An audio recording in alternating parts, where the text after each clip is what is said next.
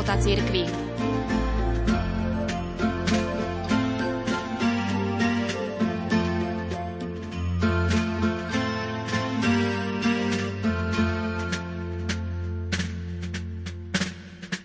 Po slávnosti narodenia pána uvádzajú už najstaršie liturgické kalendáre skupinu Sviatkov svetých. V rímskej liturgii sú to prvomučeník Štefan, apoštol Ján a nevinné deti, ktoré dal zavraždiť Herodes v Betleheme. Sú to zástupcovia trojakého spôsobu svetosti, ktorí sa klaňajú novonarodenému kráľovi. Mučeník túžbou i v skutočnosti, Štefan, mučeník len túžbou, evangelista Ján, a mučeníci len skutkom, neviniatka. Sviatok svätého Štefana, ktorý sme oslávili včera, je známy od začiatku 5. storočia. Jeho úcta sa rozšírila, keď v roku 415 kňaz Lucian našiel v Jeruzaleme jeho relikvie a čas z nich putovala do mnohých krajín a chrámov, ktoré mu boli zasvetené. V Ríme ich bolo v stredoveku 35. Spojito sviatku svätého Štefana so slávnosťou narodenia pána pekne opisuje svätý biskup Fulgencius Ruspenský. Náš kráľ, hoci je najvyšší, prišiel kvôli nám ponížený, ale s prázdnymi rukami prísť nemohol. Priniesol dar lásky, ktorá privádza ľudí do spoločenstva s Bohom. Láska stiahla Krista z neba na zem a Štefana zdvihla zo zeme do neba. Sviatok svätého Štefána nás vytrhuje z vianočnej idyly. Keď sledujeme televízne programy s vianočným obsahom, Všade sa zdôrazňuje čaro Vianoc, ale v samotnej cirkvi trvá toto čaro len jeden deň. Zrejme je to vplyv Ducha Svetého, aby sme nežili v ilúziách. Ani Ježiš nezostal na veky malým dieťaťom, chráneným svojou starostlivou matkou, ale narodil sa preto, aby vstúpil do reality hriešného sveta. Církev na tejto zemi označujeme prívlastkom bojujúca. Svetý Pavol v liste Efezanom napísal, s kým máme zápasiť. Nás nečaká zápas s krvou a telom, ale s kniežatstvami a mocnosťami, s vládcami tohoto temného sveta, so zloduchmi v nebeských sférach. Skutky apoštolské charakterizujú svätého Štefana slovami plný milosti a sily, konal divy a veľké znamenia medzi ľudom. Na inom mieste sa hovorí, nemohli odporovať múdrosti a duchu, ktorý z neho hovoril. A zasa inde, jeho tvár sa im javila ako tvár aniela. Štefan bol plný milosti a sily. Bol silný skrze prijatie Ježiša Krista. Každé prijímanie Krista nás vnútorne i navonok premieňa. Vnútorne nám dáva milosť a silu, múdrosť a ducha. Silou lásky sme premieňaní do podoby toho, ktorého milujeme. Eucharistia a otvorenosť Kristovi pôsobí aj na výzor človeka. Ani jeden svetý sa ním nestal svojou vlastnou silou, ale do svetosti dorástol, pretože prijímal Krista a sa mu odovzdával. Svetosť človek nemôže vytvoriť, ale môže ju prijať v duchu svetom. Darcom svetosti je Boh sám.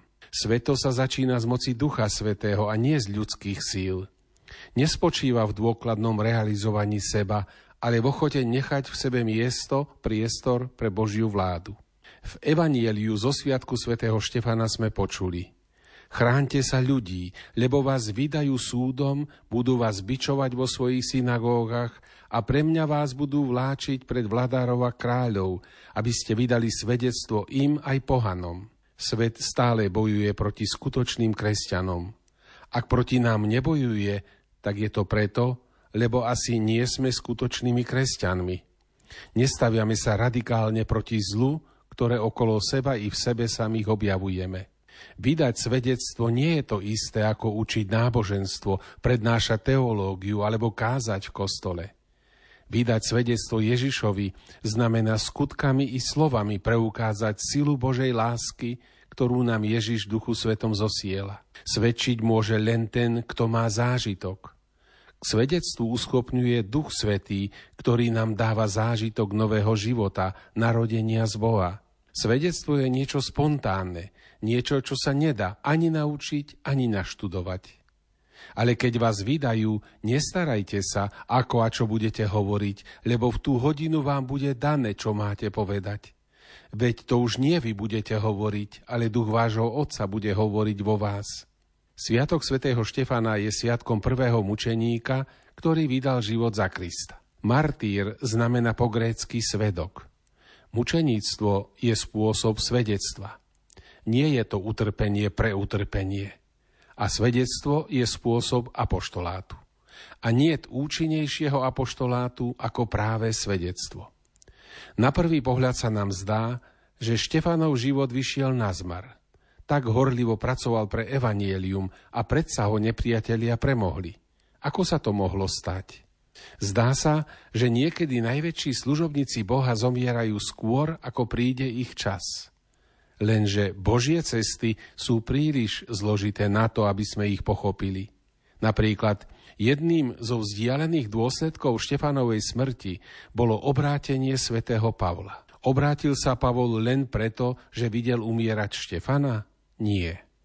No bola to jedna z mnohých neobyčajných udalostí, ktorých svetkom sa stal – Všetky tie udalosti svedčili o sile Evanielia a pripravili ho na stretnutie s Ježišom. Nemyslíte si, že sa po páde komunistickej totality Satan stiahol z našej krajiny. Má svojich pomocníkov, ktorí pre neho pracujú, a to veľmi intenzívne, aj dnes. Diabol do konca sveta bude balamutiť hlavy tým, ktorí sa nechcú otvoriť Kristovi. Ide len o inú formu boja ako predtým – dnes nás chce diabol poviazať konzumným spôsobom života a sa mu to darí na mnohých miestach.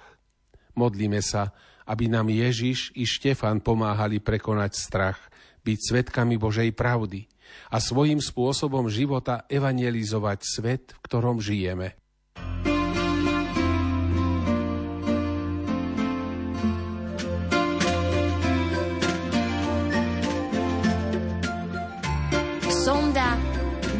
Života cirkvi.